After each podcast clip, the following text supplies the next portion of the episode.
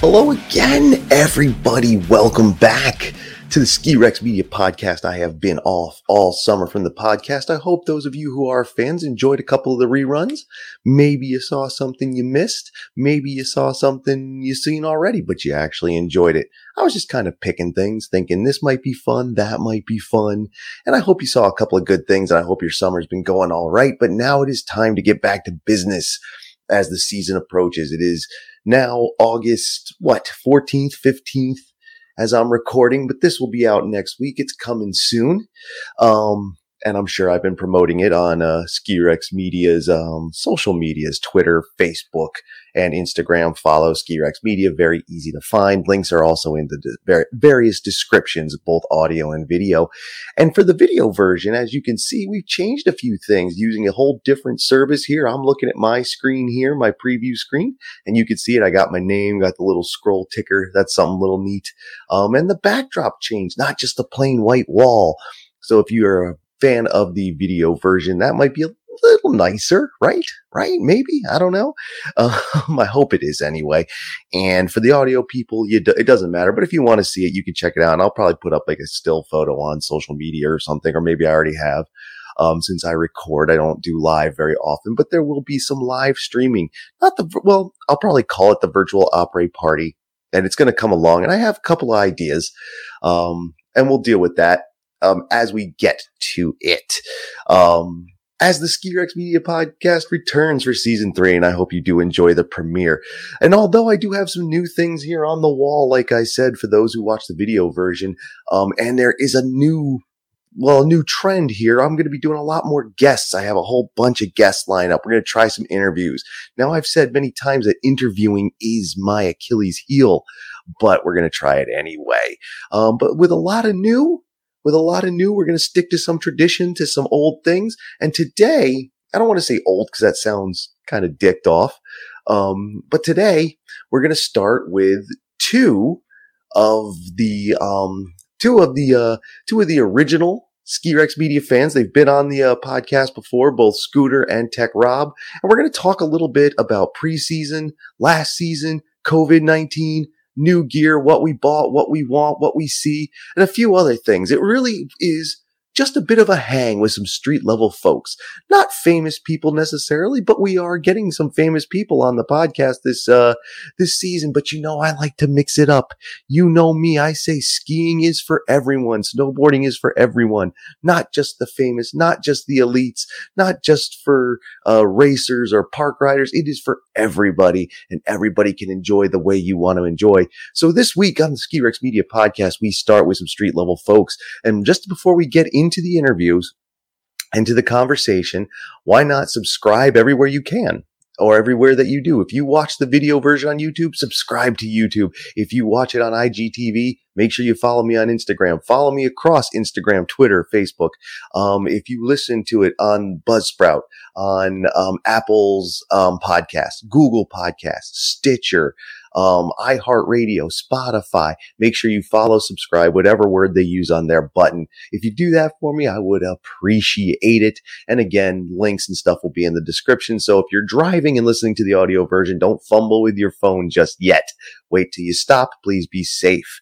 And with that, we will get into it. So here it is, me, Rob, and Scooter, and we're talking preseason and a few other things here on the old Ski Rex Media Podcast. As promised, the return of the Ski Rex Media Podcast with street level folks, not some celebrity folks. Well, there's celebrities around here if you follow Ski Rex Media.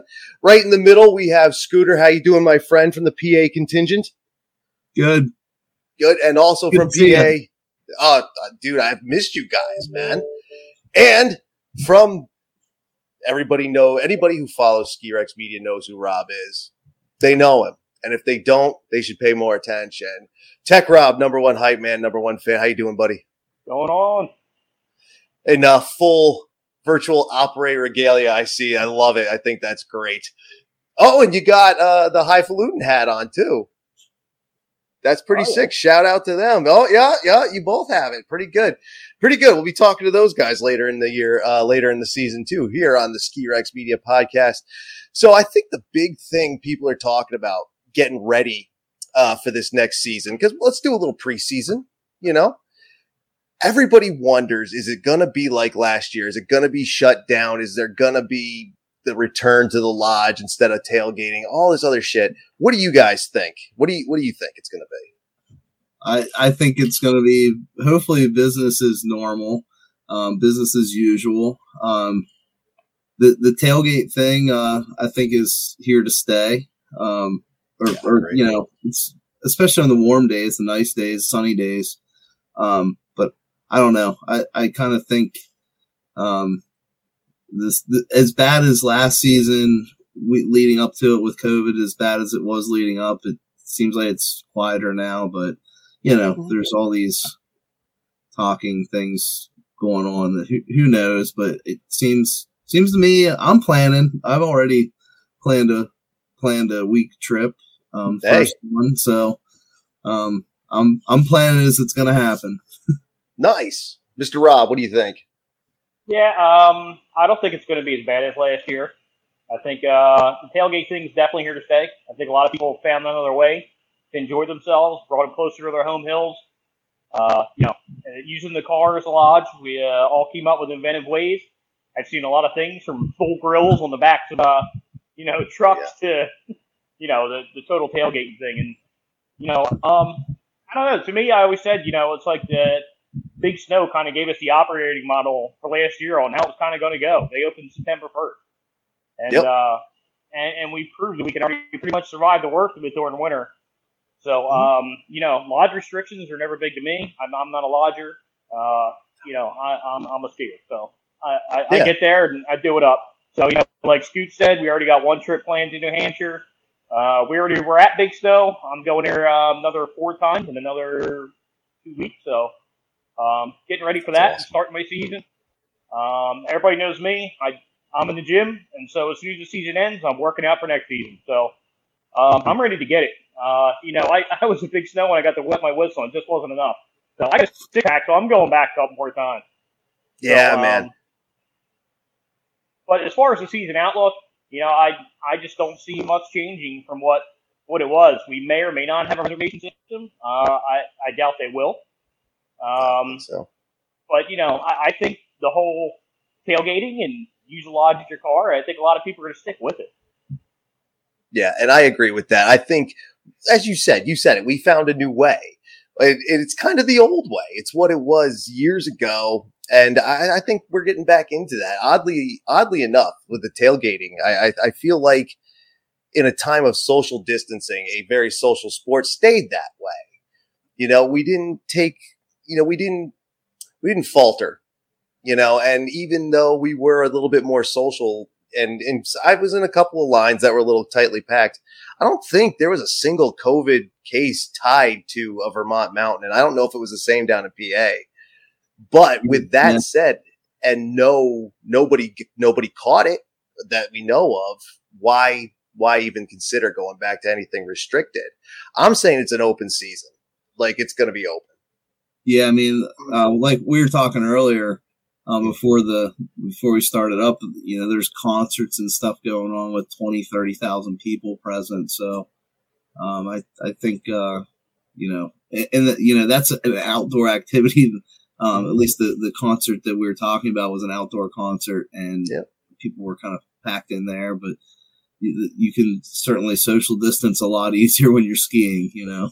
Yeah, absolutely. And especially if you're a midweek guy. I'm a midweek guy. I plan my shit to be midweek. So I'm not dealing with weekends. I'm not dealing with holidays like Christmas. I'm getting up, opening what's under the tree in my, you know, rabbit slippers and going back to bed, you know, and I mean, unless it snows, then I'll get out and check it out. But you know, so you are prepared. I know that, Rob, you've been in the gym. You're getting ready, nice and strong. Scoot, you've been out on the trail, getting strong.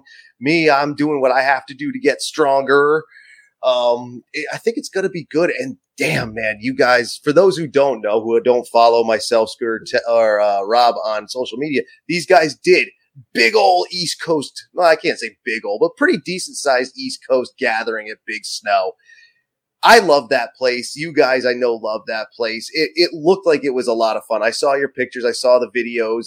Brian from IG, who's not here with us tonight, wanted to be but can't be so far. He even brought his kid, dude. How was all that? Let's talk about that for a minute because the season's going to go fine. I'm going to end up talking about COVID and stuff as being part of the media. I'm going to be talking about it for months, so fuck it. But that looked great. Go ahead and talk about that. Whichever one.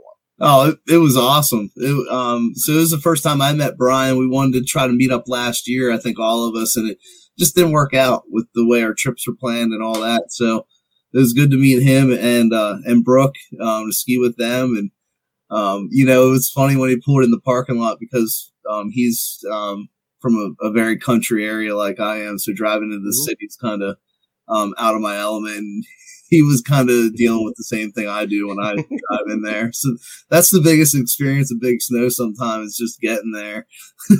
You ain't kidding. Like the last time I went down there, I had to go around New York. I wasn't going through it. It's getting there is half the fun for that place. What do you think, Rob? How was it for you? For me, it was just awesome, you know, and you know, we were talking about it for days before, even we were texting about it. It was just going to be an all out good time. Anytime you can get, you know, Brian from Ski Bum Podcast and Brian from Insta out there and Brooke, we were excited to meet them. You know, last year was really tight with the travel. So even though we did pass Berkshire East, we never got to stop there on the way. It was a pretty tight schedule because we did the whole, you know, Indy tour thing. So, yep. You know, and hit a lot of Indian mountains that way. Even though Berkshire was on the map, still quite a way off from Vermont and, from New Hampshire. So, you know, it was nice to just gather, you know, which we haven't been able to do in a while. Yeah. I think the only gathering we did was just our normal crew during the season. I know we met up with Brian up at Elk from Ski Bum Podcast. Brian from Insta, though, was somebody that I kind of felt bad for because we didn't get a chance to meet him or Brooke. You know, and this was our opportunity, you know, to shred with them. And they just had an absolute blast. I mean, Brooke was just flying on her new 6-day skis. She was having a blast. She was doing jumps. She was doing everything. I mean, I almost pretty much just gave up in terrain park at this point after seeing her. You know, it's always the kids, dude. Kids are always, man. Yeah, dude, she just kills it and rips it. You know, they're finding, you know, their little jibs and jabs across. Brian just went down the park, went off a couple of jumps. I mean, he was just in it. He was just having a blast. It was just an all-out great day. And the best part, you know, was at the end of the day, everybody meets up. You know, Brian from Ski Bum Podcast had to head back. But I think in that large of a group, we haven't been able to gather for going on, you know, for all those months, 15, 16 months, almost probably 2 years. Yeah. You know, and it was really nice just to see everybody gather, talk, be there without a mask skiing, you know, and not to worry about a wet mask or changing it out or anything else. You know, it was just great to meet up with everybody, and it was just an all-around good time. Everybody was just ripping and shredding, and afterwards we had some great conversations. And then, yeah, like I said, we went to dinner afterwards. We're all staying the night. So, you know, I went back next day. Everybody else went back home. But, you know, I had a blast next day. Big Snow again. So, go ahead, man. I'm sorry. Yeah, but for what it was, I mean, you know, this was really a preseason kickoff. You know, it was getting everybody together. What was really cool is after like 2 runs, because Rob and I had been there before, and Brian and Brooke had never been there before, and I you know, you're always kind of like, oh man, what are these people going to think of this place? You know, they're you know, Ski Vermont and big mountains, and this is Big Snow. It's just a little hill. And oh, they just had huge smiles as soon as I was like, what do you think? And huge smiles, like, this is awesome. I mean, it was like 90 degrees out. So yeah, it was that day. I mean, it was cool to see their smiles after the first couple runs. I'm glad they liked it because, you know, I'm a big fan of the place. I loved every minute I was there. The 2 guys I was with, you know, really liked it. And one of them actually lives about an hour south in Jersey. He's one of my friends from Jersey when I lived there. And everybody seems to enjoy it. The only people who seem to hate on the place are the ones who haven't been there. who talk about how it's not real, it's just the gym, air quotes, and all kinds of shit like that. And it's like, dude, it's just fun. Like, if you do this sport, these sports for fun, which is what I do, I know you guys do it, skiing's for everyone. And you do it your way and you have a good time, and that's what it's about. And I have a good time there, and I would have had a good time again with you guys. We all skied together at Black Mountain. And yeah, I want to, like Rob said, shout out to Brian from Instagram, because he did kind of get shafted with the social part of skiing with us at the end of last year. Because like you said, your guys' trips didn't work out to get to Berkshire East. I tried 3 or 4 times, and then I called my season after Black Mountain. I was done. You know, I didn't get out much last year, and I apologized to him. I was like, dude, I wanted to come down because, you know, Indy Pass, you know, Berkshire East, it's 2 hours from here, 2.5, and I could have gotten there normally. And he's at Mount Snow a lot, and I've been itching to get back there too.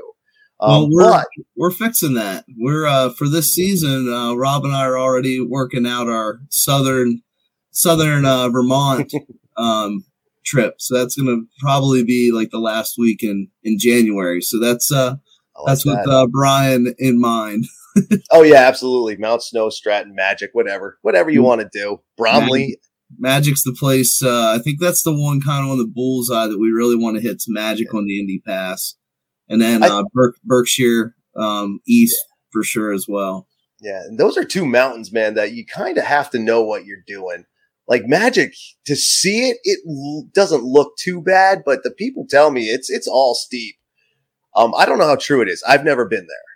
Yeah, me neither. I'm looking forward to it. I think I would have got there last year. I mean, I had all kinds of inspirations or plans or things I wanted to do last year, but just it didn't pan out because of everything. But I'm very much looking forward. I feel like it's going to be like a Mad River Glen type of vibe, something like that. You know, throwback Bromley vibe, something like that. And I've heard that. And, you know, again, I've heard the terrain is ridiculous. Go ahead, Rob, though. You look like you were about to get in. No, you know what? Brian from Ski Bum Podcast was a Magic. Absolutely loved it. Old school. You know, you got to hand it to those guys. You know, they still limit tickets. They still limit pass holders. They still want the experience. Oh, yeah. That's what really wants, you know, really why I really want to get there. You know, Southern Vermont, to me, has a lot of great places to ski. But Magic is always one of those places, you know, especially with the recent improvements and everything else and the way everybody's talking it up. I got to get there. This seems old school, nice and spaced out. You know, it just seems like a great day on the mountain. It really does. See, Magic is interesting for me because when I was doing the bulk of my skiing, when I was doing it a lot back in the 90s, I worked for Mount Snow, so if it was an American Ski Company place, that's where I went. Killington, Mount Snow, Haystack. I was there because I didn't have to pay for it. I had to pay for gas, and that was it. And I had a Neon, so I wasn't using a lot of gas back then. But for part of my childhood, maybe 2 parts, Magic was closed. It wasn't open. I don't remember who owned it. I don't remember the history exactly, but the current folks seem to have it on lock. They have it locked down, man. They know what people want, and they give it to them. And they talk shit at Mount Snow and Stratton too on their social media. I got to respect that a little bit. You know, when the paid parking thing came out about Mount Snow, they were giving them shit about it. And I was like, you know what? I'm with it. So I want to get down there too, which leads us to the Indy Pass. Now we, the three of us, for those who don't follow Ski Rex Media a lot, we are proponents of the Indy Pass. We love it. To the point where even Doug Fish is coming on my podcast this season as well. So there you go. We love it. Now, it's got so many things. How many do you really want to try and hit? Are you going to try and hit them all? Are you going to try and get that Over Gatlinburg this year? Cataloochee down North Carolina? What do you think? What do you think, Rob? I know you got some big plans. Yeah, my big plans are pretty much start off at Over Gatlinburg, hit Cataloochee, work my way up through West Virginia, and you know, just keep working my way east. You know, we'll see what it, you know, depending on like the opening dates and everything else. 10 hours to Gatlinburg, so you know, I'm really looking forward to go there. My goal for this season, without an Epic Pass, is to ski and break the Indy Pass record. which I think someone skied 31 days on the pass. So I think that's what it was. Each resort, yeah. So if I don't break it, I at least want to come close. They're my goals for this season. I got two passes. I got my home mountain and I got an Indy Pass, and I got nothing better to do but to waste my time going around on the Indy Pass. So unlike Scooter, awesome. I got options, so I don't have to have the Epic Pass. My goal with the Indy Pass. I mean, some of the resorts I toured this year were just amazing on the Indy Pass. You have Cannon, you have Waterville Valley. I mean, anyone who doesn't get this pass just I won't understand it. Great resorts in there. We're planning our trips around that pass. I mean, so last year we planned some of our trips around the Epic Pass, and this year, our trips are totally centered around Indy Pass, and let's get it. We're staying up around Franconia Notch, which you can get to Waterville Valley and Cannon. Jay Peak's an hour and a half up the road, so it's we're looking at central locations where we can just drive to the resorts, and it's going to be pretty sweet. I'm looking forward to it. It's going to be ridiculous. Indy Pass is the future of the mega pass. It has all these great places, and it's amazing because of all the choices that you do have. Some people say, well, it's just 2 days. I'm like, yeah, but it's 2 days at a possible almost 70, including the ones in Japan. Were you all disappointed about the Japan announcement? I know a lot of people were. Not disappointed. I mean, if it would have been two Japan resorts and two North American resorts, I was more disappointed because I thought that we were going to maybe get something else on the East Coast. But no, it's cool that Japan gets to play with the Indy Pass. I think it's cool overall. Oh yeah. Excuse me. Yeah, I think I was disappointed just because it wasn't resorts that I wanted, but they never are. And they do the Tuesday announcement. I'm like, damn it, that was a minor resort. But good for them. I mean, and good for them going international. I'm happy for Doug Fish and Indy Pass and everybody else for adding and going international. To me, it's a pretty bold move, but it taps into a new market. So, it introduces things for a lot of people. So.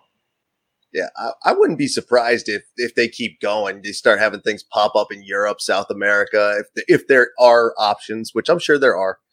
I don't know about Australia. I think Australia's some of their mountains right now are locked down again. COVID lockdowns again, I think. I could be wrong about that. I don't know. I saw something the other week, and then they're opening back up, and I think it's kind of day by day. Yeah, I feel bad for those guys, man. I really do, because their winter started nice, it looked like. It was just snow. Not excessive amounts, but steady amounts. And it's covered, and they were ready to go, man. And, it's just one thing right after the other, and they kind of get, wrecked. They had short season last year, didn't they? They did. Whoops. Oh. I dubbed. Sorry, Rob. That was my bad. I tapped the wrong thing. That was on me. For those who are listening to the audio only portion, that was not going to matter to you. But anybody who watches the video, I just dumped Rob out like a prick. I didn't mean to do it, though. It was an accident, I swear to you. Their season got short just like ours. They've had to deal with lockdowns more than we have even. The United States, and I figure most of Europe, we kind of just went with it. We all saw it, the limits and the reservations and these things. But Australia and New Zealand have been playing it. If people catch the COVID, they shut it down. And that's the way it goes. Melbourne has been closed. The whole city's been closed so many times now, I think. I feel bad for them. I do. Sure. Not to get into the politicized or social aspects of the COVID-19, but I just feel bad for them, man.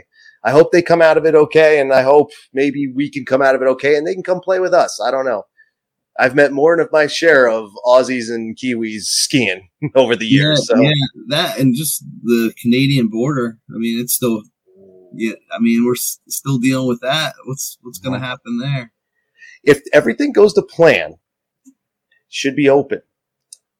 I want to get up to Tremblant this year. I'd like to. Again, I don't know. We don't know. We just don't know. Yeah.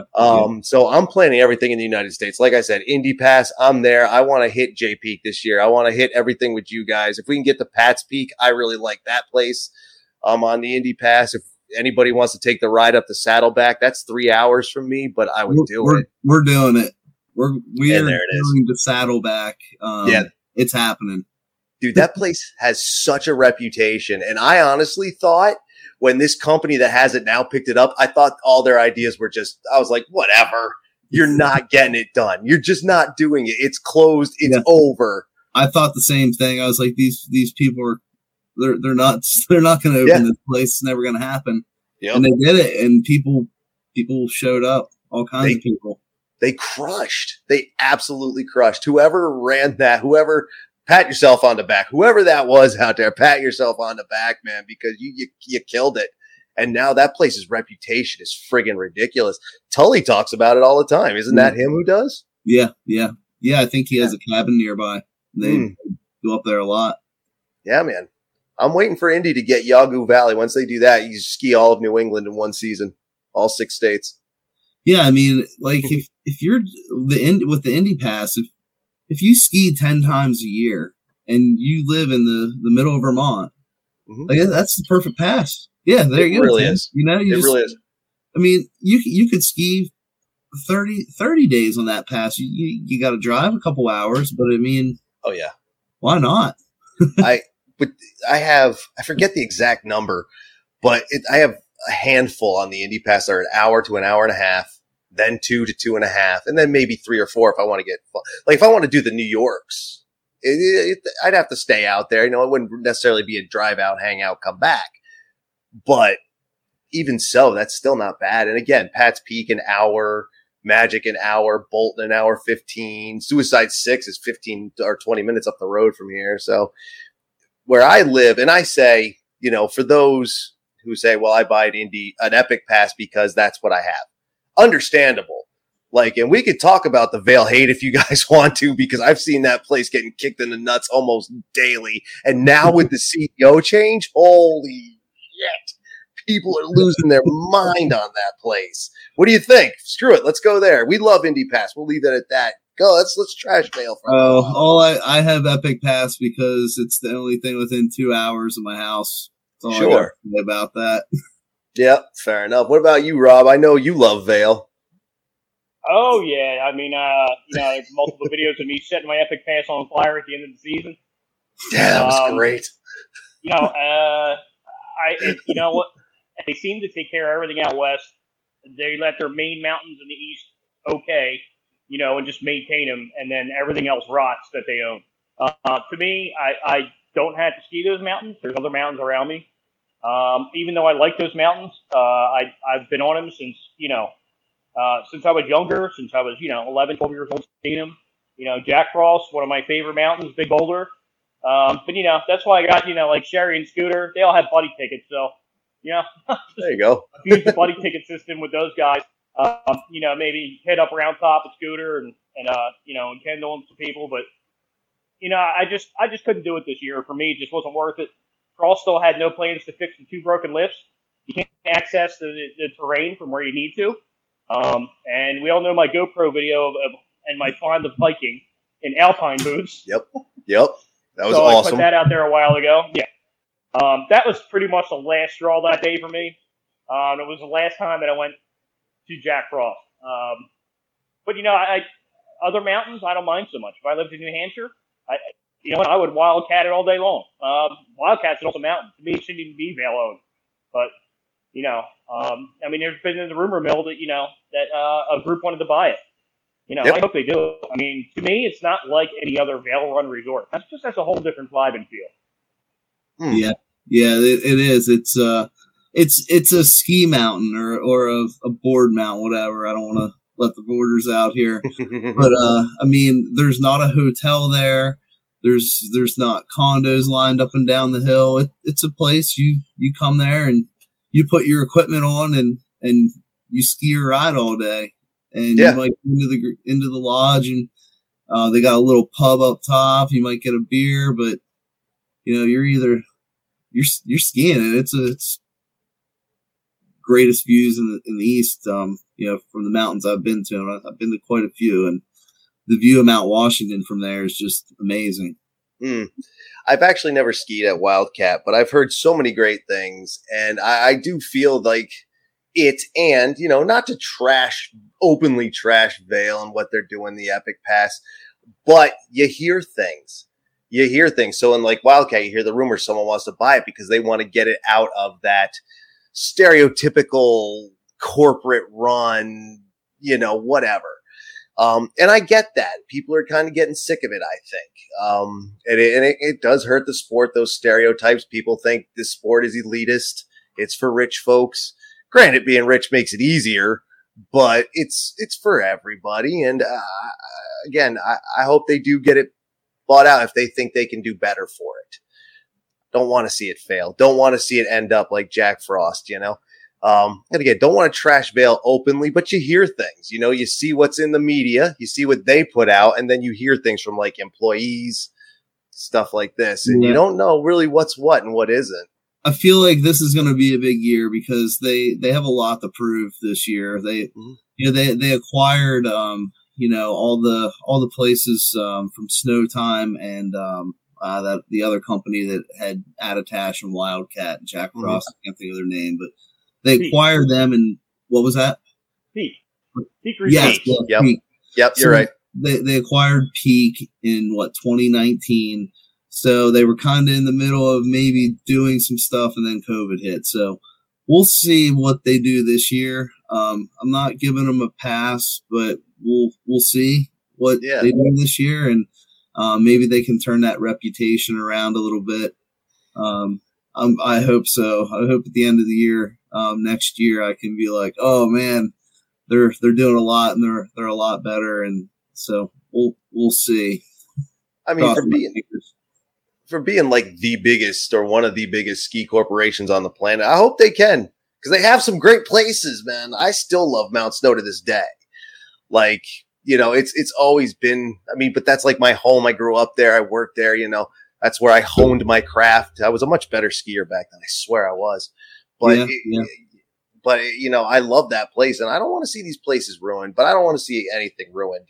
Like a lot of people have a strong feeling about, to tie this in, what was the company? Upstate New York. I can't remember the mountain that the one small regional place up there bought a mountain, then shut it.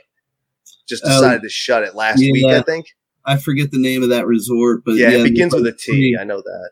Yeah, there's like three around Toboggan or something like that. Something like that. Yeah. Tobogganburg. That's it. Yes, yep. That's it. Yeah, and like that's what I'm afraid of with the corporate run entities. But another reason I love the Indy Pass, these places aren't going to fall under, under those kind of things, into those kind of things, because they're on their own. And they're great. Even if they're teeny weeny little places, they're really kind of awesome. They really are. Between Epic and Icon, especially in the East, they have all the cornerstone resorts, Oh, yeah. Stratton, Mount Snow, Killington's on the Icon Pass, Sugarbush. Yep. Yeah, those are the big ones. Now, there's so many great mountains in between all those, but those are kind of like your cornerstone mountains and where everybody seems to want to flock to. Oh yeah, no doubt. So it's just, I don't know if it's good to have all those big places owned by two people or ran by two people.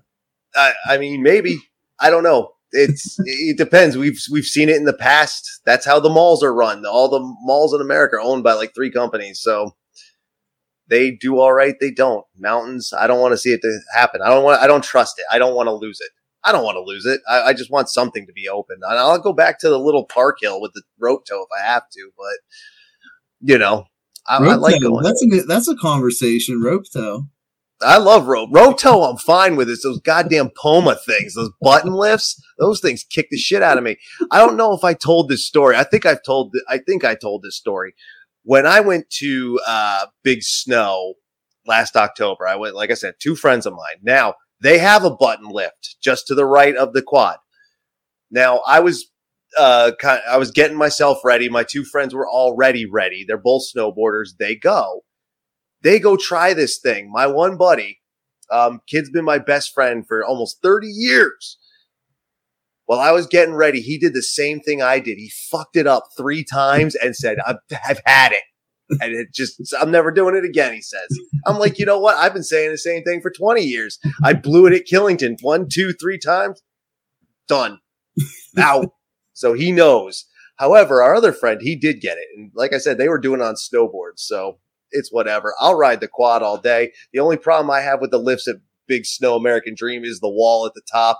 I almost railed that wall a couple times. So whatever. You got to turn quick. You got to turn quick as hell. Especially if you have a full chair. And yep. I sent my one friend into the wall like 3 or 4 times. Like, get the fuck out of the way. I'm like, it's not me, dude. And if there's a bunch of people standing around up there, you know, you got to kind of maneuver around, and people might man. Like, why'd you come flying through here? Like, I was just getting off the chair, man. I don't know.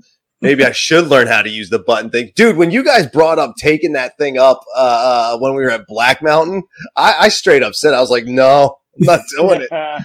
I'm not doing it. I openly admit my wimpiness when it comes to those things, and it is a long-seated thing. Rope toe, I'm fine with. The only rope toe I am even kind of hesitant to try is the one up here at Northeast Slopes, the little place just north of where I am. I remember that thing flies. Like, it's really fast. It's the fastest one in the U.S., and I've seen video, and you get a jolt, it looks like more than an average rope toe, and I'm like, oh.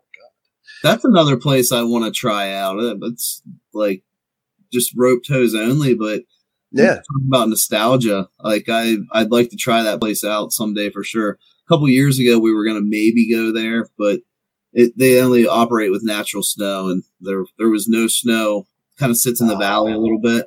Yeah, it does. No snow. Yeah, it's a neat place. It's a neat looking place. I've seen it in the summertime. I found it accidentally, actually driving around. And it looks great. They're rope toe. They're supposed to have the best burger and ski in the ski world, so that's whatever. But it's great. And it's only like $10. $10 for the day, dude. Like, you can't beat that. Yeah, it's only 150-foot vertical, but who cares, man? That's what I say. Yeah, yeah. I'd try it. I would absolutely try it. Ugh, excuse me. I needed a drink there. So we're all riding the Indy. We're all going to be up here.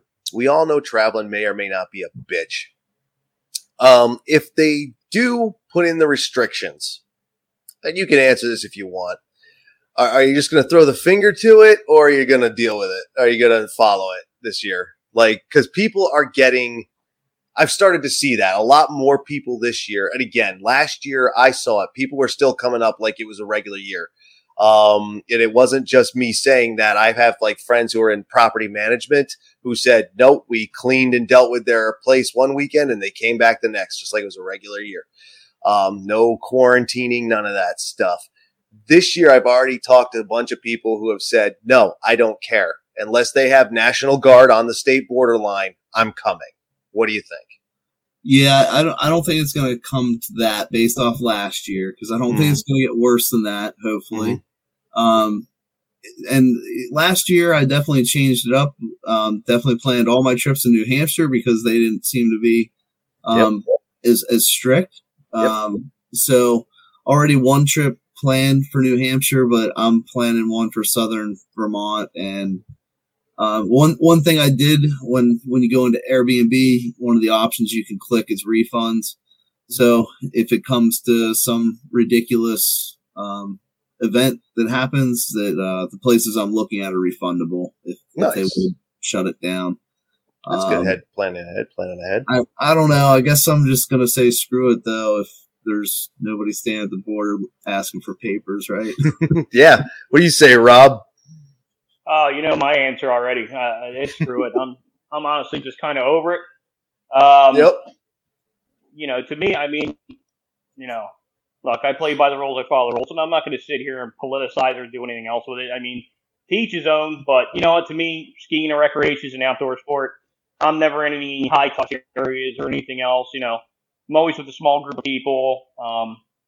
You know, and if the restrictions do come up, then like Scoot said, okay, there won't be a Southern Vermont tour, but you know, or maybe there will be. But you'll see the pictures of it a couple weeks later. But that's fine.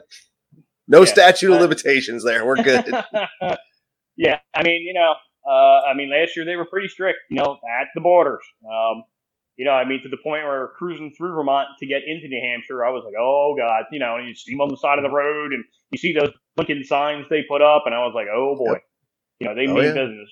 But then again, I know people all last season that skied Vermont without an issue. So, you know, totally. You know, and didn't follow the rules, but went anyway and just said, screw it. And, you know, but I don't think things are going to be as bad this year. I think with what we know as far as operating in that type of environment, I think resorts will do what they have to do to protect themselves. But on the other end, I think they know how to operate now. And I think they can only improve on that process. And I agree. I really don't see us going back to that. I mean, being prepared is great, and that's awesome, making sure you book. And that's a good tip for anybody this year, because we don't think it's going back that way. Most people in the industry don't think it's going back that way. But be prepared. Make sure you can get your refund. Make sure, you know, you're good. Make sure your pass covers your own state. That way you're good to go. And no, you know, if you can't leave the state, but I don't see it going that way either. I think we'll be all right. We'll be in New Hampshire. We'll be in Vermont. We'll be in Mass, Maine, friggin' New York. If I can pull it off.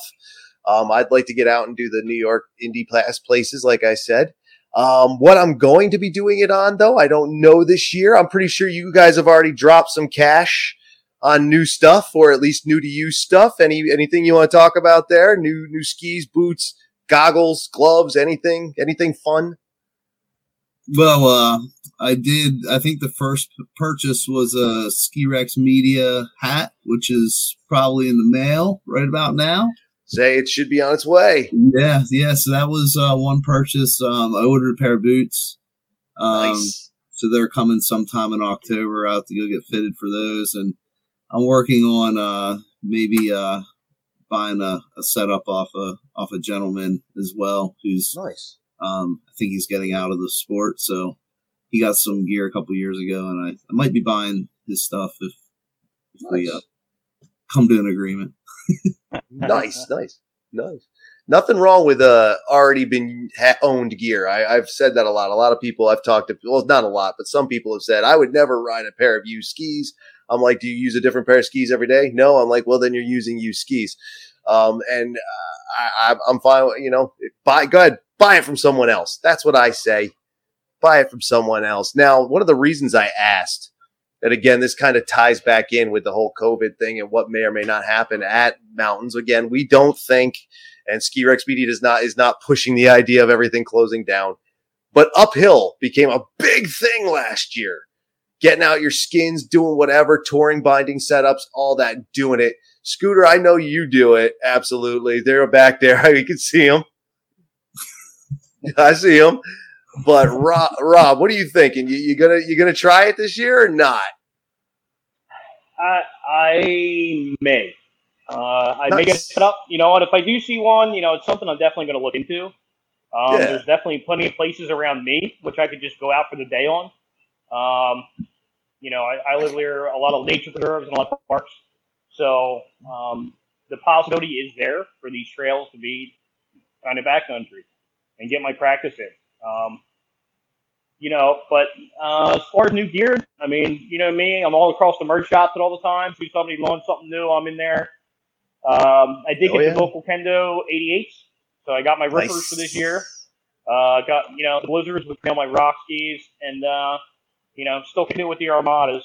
So I'm pretty happy with where my gear situation is right now. So the only thing I would be looking at is like a backcountry Alpine setup. So I definitely got to check out Scooter's setup that he's got going on this year. And I was intrigued by it last year, and especially how light some of the gear is, which would only make sense for uphill. But, yeah, I mean, I'm ready to branch out into something new, you know, besides slamming my head off the rails in a terrain park. So. Nice. So you might see Scooter on a set of Kendo 88s by maybe mid-January. Maybe. Yeah, I mean, mid-season there may be a pair up for sale. So that's awesome. That's awesome. I am also intrigued by the uphill stuff, mainly because the mountains around here embraced it in such a big way. Like every place I went this year, there was not lines of people going up, but you saw a steady people going up, one right after the other, all over the place. Plus, finding out over the last couple of years about like Hogback Mountain in southern Vermont, how, it's been closed since I was little. I think since I was like in grade school or right after that. I forget exactly when, maybe when I was in junior high, but it's been closed. What I never realized growing up, passing it 5-6 times a week, is that there is a group that goes up and still cuts some of the trails back, and people earn their turns up there. I was like, that's awesome. There's another place in south of there. I can't remember exactly. Maybe Stamford, Vermont. Same idea. An old hill that closed down and people are still going up it. I was like, if it keeps these things alive too, I'm with that. I love history. We've talked about the lost ski mountains. Alpine. Rob loves Alpine. He's going to get it open if he has the opportunity. I would have liked to uphill that over the winter. They ended up getting like 2 feet of snow, like early in the season. It's like a 2-hour ride from my house, and we ended up having like a foot here. So I ended up staying around here and skinning some state forest roads and things like that. Old logging roads, part of the Tuscarora Trail I skinned, but I don't know. It's cool. I'm probably the only person around here that does it. I know the state forest ranger looked at me funny when I, pulled in. And, I asked him if I could, skin the hill and all this, and he's like, "What? Like you're crazy." Like, yep, yep. So, but it's really cool. It's fun. It's good. The resorts embrace that you can go and get some laps in. I know Liberty and Round Top allow you to, I think, skin like 2 hours before they open. Nice. So a lot of people go and they skin 2 hours before they open, get some exercise. And even after Round Top closed this year, they allowed the uphill to continue. So got some extra days in after the season ended there, just skinning. It seems like a beautiful thing that comes in handy for so many reasons. Like you said, exercise, you can get those sunrise tours. I don't know how people are going up these mountains at night. Like I understand the lights and everything and what you need. I don't like being out in the woods in the dark though. So I don't know how people do it, or it allows you to get things that, well, for instance, you guys remember this past season, Vermont got like a 4-foot snowstorm out of nowhere and just dropped snow. Suicide 6, it happened about a week before their opening day. I got there on opening day. I went there on opening day, and the place was cut up already. Like they groomed a couple things just to get it ready. Bye, Rob. Hope he comes back. But they groomed a couple things, but people uphilled it, and it looked like it had been open already for a week. Yeah. There's certain places that have a following. Like I know Jay Peak. Jay Peak has a following on a powder day. You know, there's going to be many people up the hill ahead of you that skin to the top and probably already took some lines through the face chutes and various other trails. The other year, Dad and I pulled into Middlebury Ski Bowl, which has a pretty good uphill following, and it was pretty cut up. Hey, he's back. There he is. So, and that's really what kind of made me kind of get interested in it. I'm like, okay, these guys are going up before the sun's coming up. They're checking out the sunrise. They're seeing things like, you guys know me. I love sunrise and sunset. Love catching it, catching pictures of it, and just being out there for that moment. So that was one thing that kind of got my attention with it. And I did that at Round Top a couple times this year. I think you could start skinning there at 6 a.m. And in the wintertime, it's getting light at about 6:30. So I'm there at like 6 o'clock, starting up the hill, just because I want to be at the top to catch the sunrise. And things like that are just really, really cool. And just He said the middle of the night thing. You get out there, you know, it's kind of dark out, but you know, you're there all by yourself, and it's just, you know, it's quiet, especially in the woods, in the snow. It's just so quiet. You know, there's nothing going on, so it's just a pretty cool experience.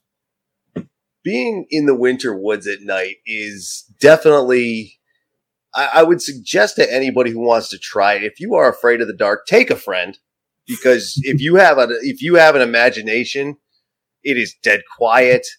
It is pitch black if you live in a rural area like, you know, here.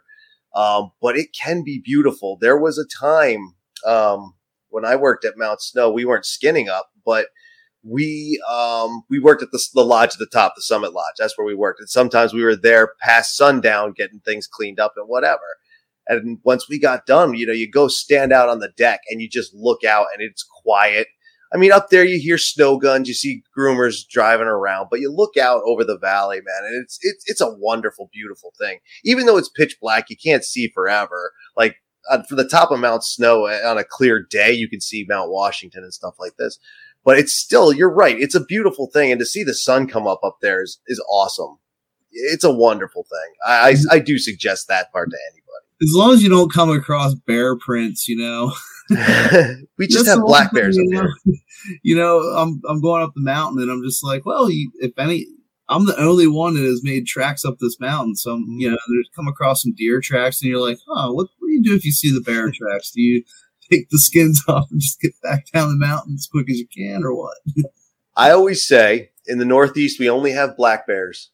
They're not so big. Yeah. 300 pounds. Beat them with your ski poles. You probably outrun them if you can get your skins off and back down the hill, too. Start screaming at them, throw a snowball at them. They're fine. As long as you don't see a cub, you're golden. That's what I tell people. I had one run. I was up hiking out around here early in the spring, last spring, and I saw one, and it was hightailing it the other way. It didn't want anything to do with me. You know, all I saw was a bear vapor trail. It didn't care. So, but you're right. Be safe. That's something I think we can talk about. Are we up in the safety gear this year? Just staying with helmets? Are we going to knee pads, wrist guards, mouth guards, back protection? Rob, you ride park sometimes. You ever thought about going to back protection or chest protectors, anything like that? No. Stupidly, no. I've always been known not to make the best decisions, but I think personal preference, you know, this year I had that twist in my knee. You know, I could knock me out a week from beating Scooter in days on the mountain. But, you know, really put a dent in that. I think it might even been 2 weeks. I wasn't too sure how long it was. But, you know, it was one of those things, you know, had that happened later on, you know, the New Hampshire trip would have been, you know, it would have done. So, yeah, I mean, you do think about those things. I do like terrain park. I do like to do a lot of jumps. You know, so this year, I mean, there might be some more safety coming my way. There may be the hip pads. You know, the year before, I really slammed my hip down on a box pretty hard. I think I launched the GoPro footage of that, too. I kicked off to the side, kind of launched myself into the air. Yep. So, you know, I hit the ground pretty hard. I played it off. I got back up, skied away, but that hurt. You know, so I think for terrain park, yeah, there may be some gear, some safety gear that I'm definitely looking into. Good. You know, so I used to wear a mouthpiece and get all geared up and everything else. I kind of lost the mouthpiece. You know, I'll just look like a hockey player, you know, from the 1970s if, you know, something happens. So I'm willing to take that chance. That's fine. They got implants and stuff. They can give you whatever you need new now. It was my first year in a helmet. I had never used one before. I thought it was going to be weird. You don't even notice it after like the first 20 minutes. I don't think. It's actually really kind of nice after you wear it the first time. You know, you're not getting wet through the helmet. Like if it's snowing or if they're making snow or if it's raining. You're not getting wet through the helmet at least. You know, and it's kind of like a hat. So you're, you know, normally going to wear a hat anyhow, and you can open vents and such if it's warm out. I can't even imagine skiing without one anymore. Yeah. Even after one season, I say the same thing. And it was definitely warm. Like it kept, you know, a couple times when I would take lunch, I'd take it off just because it was warm. Yeah. But I also had a fleece mask on too. Like, you know, people talked about not wanting to wear the mask out there. I was like, this was freaking cold last year, man. I wore mine every time because I didn't want to play around with the cold. I mean, can't take the cold the way you used to. Yeah, I mean, the helmet definitely saved me this year. I dig my head pretty good. Really slammed it off the ground. And that took me out a couple days, too. You know, light concussion. So, and some whiplash because I was wearing my backpack. And I'll tell you what, the helmet really probably saved me for some serious injury that day. Even Scoot knows I really wasn't right that day after it. Yeah, I remember that. Yeah, thought you were skiing like a wood. Yeah, I know. Telling a story from like 2018, how this happened, you know, and it's tree well. You know, it's not freaking tree well on the East, so, you know. And everybody's looking at me crazy. They're like, oh, yeah, he's got a concussion. And I'm just like, no. I'm like, okay. Yeah. But, I mean, so, helmets are real. I think I shared a picture with you guys from 2 seasons ago. I had that wreck at Wildcat, and I had a ski come up and hit me in the back of my helmet, put a dinger in my helmet, and imagine if that was my head. So yeah, I mean, helmets. I was lucky; I didn't even feel like a concussion out of that or anything. Yeah, it was just that thing probably would have lacerated my head open back then. So. I was the guy who talked shit for so many years because back in the 90s, early 2000s, they weren't around as much. And back then there was talk of which mountain or which mountain conglomerate corporation is going to make them mandatory first or which state. And I said, that's when I'll start wearing it, when it's mandatory. You know, it's similar. You hear motorcycle guys say that I only wear it where it's mandatory, things like this. But this year I had no confidence in my abilities. It was my first time back on in 6 years, zero confidence. So I was like, I'm going to hedge my bet. If nothing else, maybe I won't get cut up. But yeah, I agree. I like it. It worked for me, and I don't want to give it up. I'm there. I'm with it. It's fun. I mean, I ski with people that don't wear helmets, but you almost look out of place if you don't wear a helmet nowadays. You do. I only have one friend who doesn't wear one that I'm aware of, and that was one of my friends who went to Big Snow. And I'm looking around, and he's like one of 3 people that didn't have one. And even with the limited numbers, there was still, 100 or 2 people in there. I'd figure it seemed like it was pretty busy. And I was like, wow, you really stick out now as like a sore thumb if you're not wearing it. And then people talk shit, which I don't think is fair. Like, I won't trash someone for not wearing one. If you don't want to wear one, that's fine. Same here. Like, I don't trash anybody who's not wearing a jacket in February. Like, if you want to do that, go for it. I'm too old for that, man. I can't do that anymore. When I was young, I could have done it. I had done it, but I'm not doing it now, man. No way. So we're good on gear. We know where we're going. We're safe. We're doing everything. We're almost at an hour, so I think we can start going with final thoughts here because we have been talking about preseason and the gear we get. And I think what it comes down to, and it's something I'm pushing and something I want to push, and I've said it already like 10 times tonight, is that it's for everyone. I see it all the time. And again, even in skiing, and this actually is a bigger issue for like everything today, these days is politicized. Everything is brought as a social issue. I try not to do that. I say it is for everyone, and I'm not going to look at you cross-eyed no matter who you are for doing it or how you do it. If you're doing it one time a year, if you're doing 100 days, if you are the best skier on the mountain, if you're not good, wear a helmet or not, park, big mountain, groomers. I ride groomers now. I will dip trees this year. I've pretty much decided I'm going to dip back into trees, probably do some glades, but as long as I feel confident, but I think it's for everyone. And for the preseason, what I want to say is that if you are thinking about doing it, get out there. We'll be out there. We'll see you out there. We'll shake your hand, man. We'll help you. Rob will make you a cheesesteak, man. Like, for everyone, right? Yes, no? Lifties, everybody. I mean, yeah. What? There's always like 6 or 7, 8 cheesesteaks left whenever he's done making cheesesteaks. So Yeah. We're handing them out. I think the lifties love us for sure. Oh, they God, love yeah. Oh, they do. Those guys at Black, man, I thought they were going to cry and overjoy. And man, what a great day that was. This is something actually I want to bounce off you guys. It's something I've been thinking about. When you see people talk about a mountain, like they do a review, whether it's someone like me who's trying to, talk about a mountain. Is it good? Is it bad? And I don't think you could say good or bad necessarily because it's so subjective. Like people will tell me, New England is the best place. The Rockies are the best place. The PNW is the best place. The Sierras are the best place. Europe, Japan, Australia, whatever the best is.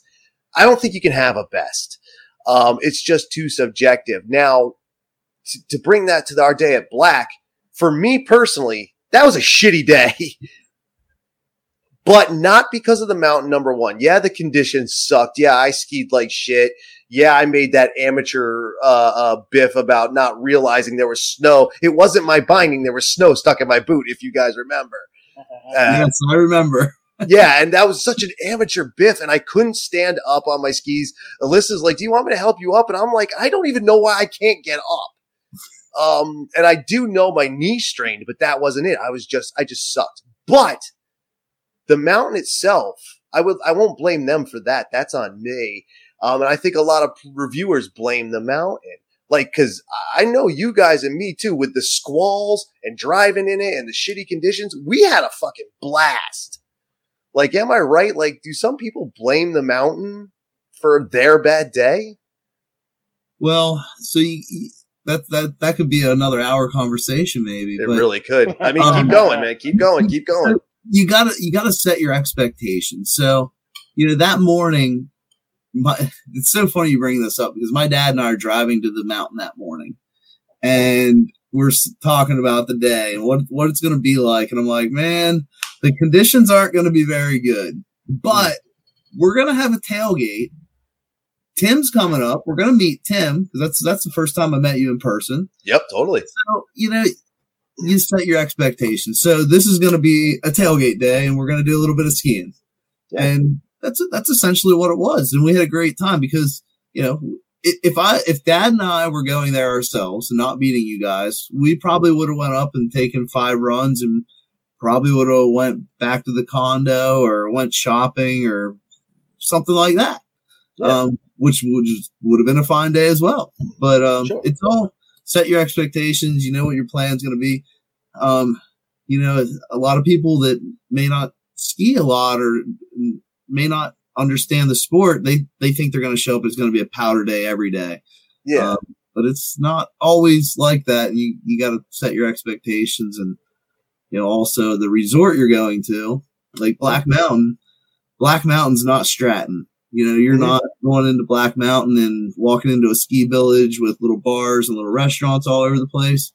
So you got to do a little research and know what you're going. Do you want to go ski and then get a nice drink and a nice lunch in the village, or do you want to have a no frills tailgate?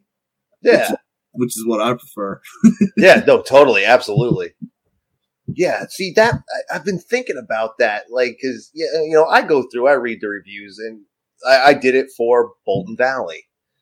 I had never been there. I grew up here and there's just, again, the beauty of the Indy Pass, there's places that I heard of, but never took the time. Now I've taken the time and kind of wish I had back when I was a teenager or in my early 20s.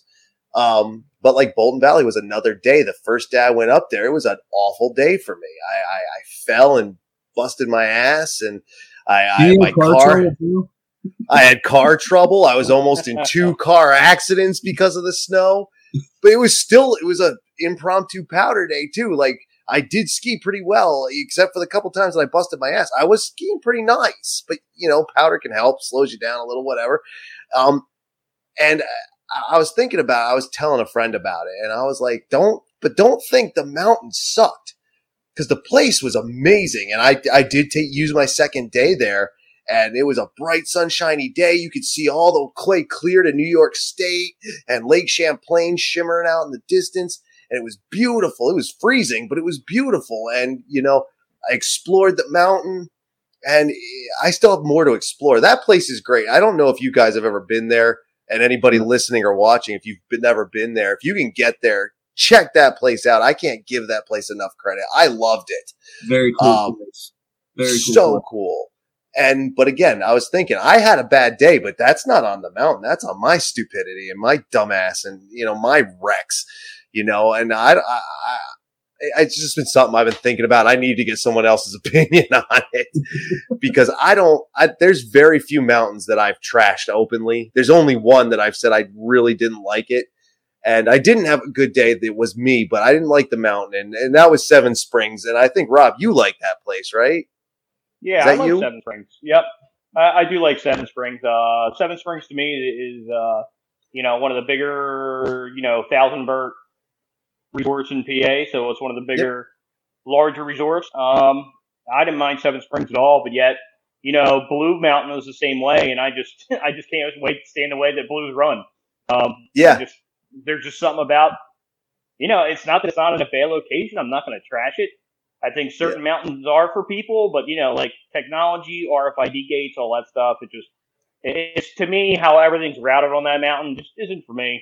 You know, and even for some of the people that go there, you know, that I've experienced, you know, just not my cup of tea. So, you know what? I'll go to any other resort in PA and everybody goes, oh, well, it's 1,000 berth. But to me, the day is what you make it on the mountain.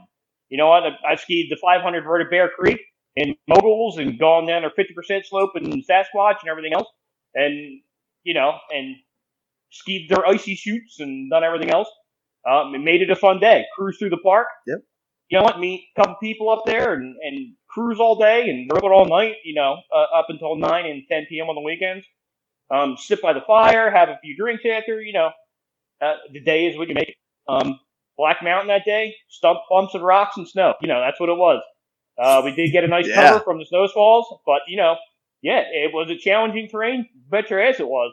And I saw Scooter that day, and he made it even more challenging. I was like, what the hell? You know, but rule number one, never follow Scooter. But you know what, though?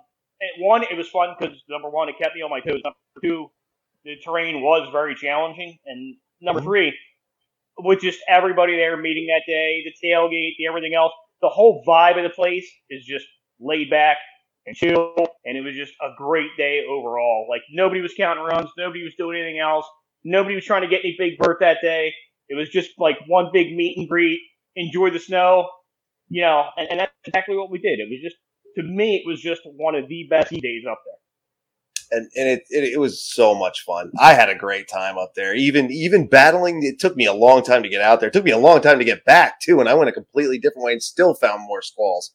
The friggin' squalls stopped when I got 20 minutes from here, and it was bright, sunshiny day. I was like, well, that's awesome. But it was a great day. You guys know I like to chase vert. So totally. I do count my vert. But on that day, I wasn't. I was just like, just chilling today. Having a good day. And those are many of the better days of the year, even though I love the high vert days. And I agree. And I 100% agree. And to Rob's other point, and what I was saying about being subjective, it's great that you brought up Blue Mountain down there in PA, because I liked that place the day I went. I went many years ago, and I actually ended up going by myself. And I had a good day there. But I think I was intrigued by the fact that don't some people call places like that the upside down mountain, where like the parking lot and everything is actually at the top? Yep. That kind of blew my mind. That actually threw me off. I thought I was lost. They have an upper parking and a lower parking. Yeah. See, I like Blue. I like it. And I know what Rob's talking about. They have about 200 feet of vert at the bottom of the mountain. Like that. Yeah. It's just kind of like a run out. It's just kind of. It's there to kind of make the lift probably that long to make the mountain 1,000 vertical. But I like it on a weekday. I definitely avoid it on the weekends because it gets very crowded. But I like the fast lift. I don't like the gates that they have that Rob was talking about. I'm with him on that. But I would definitely drive past it and go to Elk, though. There you go. And again.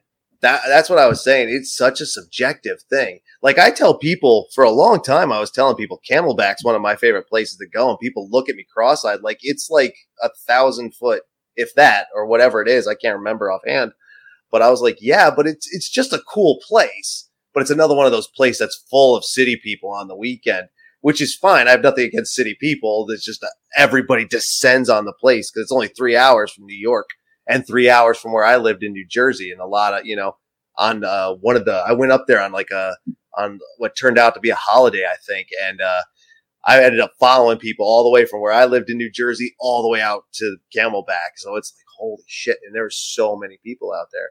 Well, you got Shawnee. We got to give a little shout out to Shawnee. We haven't talked about that on Indy Pass, so it's Shawnee in that area too. I'd like to get down there. I never got to do that when I was down there. That place, very cool mountain. Yeah, like I want to get down there. And like I said, Indy tour, and like I said, if you want to understand the real idea of how I say that, you know, it's don't say something's the best because you can't say it's the best. It's your favorite. I tell people like, it's your favorite. You can't tell me why, because all you told me was that you like the fact that they have 5-star hotels, hot tubs, you know, fancy restaurants and shit like this. I mean, when it comes down to it, for instance, like Magic is on the Indy Pass, Stratton, you can practically see it. The snow is the same, you know, and it's about the same elevation. Maybe Stratton has more trails, and it does. It has more acreage too, but it's the same. It's which vibe do you want and which do you want more? That vibe or those amenities? The people who like the amenities think that's the best. The people who want the vibe think the other place is the best, even though some people look at it and say it's a tiny little thing. I say it's a tiny little awesome. I have a good time. I could ski a farmer's field and have a good time, which I kind of intend on doing. I kind of want to do that bit this year. That's why I'm thinking about also getting the uphill set up so I can go to these farms and be like, dude, let me go tear your hill up just for like 3 runs. Give me 3 runs. Weren't you trying to get that portable rope tow? What happened to that guy? That guy, he was going to be on the podcast last year, but he was busy. Like getting him scheduled was hard because that product was super popular. It like I couldn't believe how popular it was. Like it wasn't like a 2-minute sellout for their crowdfunding, but they did all right. But they were established. Like this wasn't their first thing. This was just a new product, and it was really cool. I never got to go out to meet him because he did say that like if you could come out, we could do something. But because it was in New Hampshire, and I was trying to play by the rules as best as I could. Like when I did go to Pat's Peak early in the season, I did my 2 weeks. When I went to see you guys, I just came back and that was it. But I was done with it by that point. I won't lie about it now. Statute of limitations. But yeah, I really wanted to meet up with that guy, except that thing, it was a little pricey. I think the new one that they were selling was like $1,500. And that was a little out of my budget at that point. And still is kind of just for something I'm not going to use often. Yeah. But you're right. That's exactly what I wanted it for. I want to just call up people and be like, I've got it in the trunk. We're going to Farmer Jim's Hill. Let's go. And we'll set it up and just sit up there for a couple hours. Like, because around here, there's so many farms with cleared hills. And it's just such a great idea to me. I don't know. I mean, it's probably stupid, but I think that's awesome. I don't know. I'm different. What can I say? I think it's cool. Yeah. I say, even if you get a hill like that, it still counts as a day towards the 100. Oh, heck yeah. And I haven't skied 100 days since 1998-99 season. My last season at Mount Snow, because I worked in the evening, so I skied every morning, almost every morning. So there you go. So we're ready. And I hope everybody who's listening is ready. We're ready. Remember, skiing is for everybody. Don't trash anyone. Don't make anyone feel unwelcome. Like we said, and I think we agree, you know, it's your favorite, not necessarily the best. And just because someone's just riding groomers, it doesn't mean they're a dick. It means you're a dick for pointing it out. Right, guys? Any final thoughts? If you're having fun, you're doing it right. And if you're in control. Yeah. If you're technically doing it right. How about you, Rob? No, just, you know, operate and ski, try not to mix the two. If you do, make sure you know what you're doing. I highly don't recommend it for people who know my story from years ago. But, hey, look, just have a good time out there. That's all it's for. You don't have to be the expert skier. You don't have to watch these guys who double backflips, even though it's really cool. You don't have to be the best trained park skier. Just do it to enjoy it. That's it. you know, I by no means, you know, claim I'm an expert, but you know what, I've traveled a lot of places and I love it and I enjoy it. And you know what, and that's why I'm so into it. I just love what I do. I look forward to winter. Winter's my thing. And you know what, just do what you love and make it fun. Just enjoy it. You don't have to be anything. You're not there to prove anybody. You're your own person. Stay in control and enjoy it. That's it. And know your limits. Yeah, and know your limits, which is something. Actually, that's the first time I talked to Brian from Instagram. He suggested, can you do a Know Your Limits episode? Because he was up at Killington with Brooke early season. He saw people walking down because it was just bumped up and ripped up, as it would be early season. And, you know. And they tell you that on the snow report, too. And people still do it. I've been there early season and have seen the same thing. People coming down out of control. And it's like, they tell you we're open top to bottom. It's blue square, but it's rated diamond. Like, It just kills me the people that still do it. But I guess that's how they learn. Yeah, that's how you learn. Like I went up early season there, but it wasn't that early. Like it was fine, unless you went all the way to the top. Then it was rough. But you know, like around Ram's Head, it was fine. Well. Speaking of Brian for IG, he didn't make it in with us tonight, which is a shame, but he'll be back sometime later in the season. And we'll check in with these guys. Like you said, you know, we have things going on. This is going to be the year social skiing returns, so I'm going to meet up with these guys. We'll do some Ski Rex Media bits during the winter live and in person, and that'll be awesome. If you see us, don't be afraid to say hi, man. You know, we'll even hit you with stickers and shit. I'll get you with mine. I know Rob still has some of his. Skiing with No Filter. Was that coming back this season? Oh no, did he get booted? He froze. Oh no, during the plugs. Damn it. Well, I got a Skiing with No Filter sticker on this ski right now. I see it. Look at that. That's Pop Skis. This is 106s. That's awesome. I have one on my computer, and I also am going to put one on my car. Here he is. Here he is. He's back. He's back. He's back. He's back.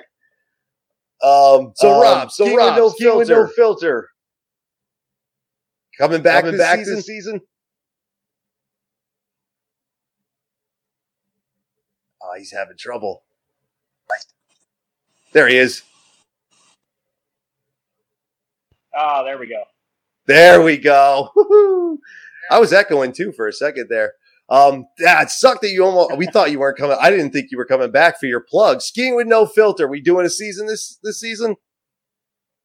Beautiful. No. Skiingwithnofilter.com awesome. For Tech Rob.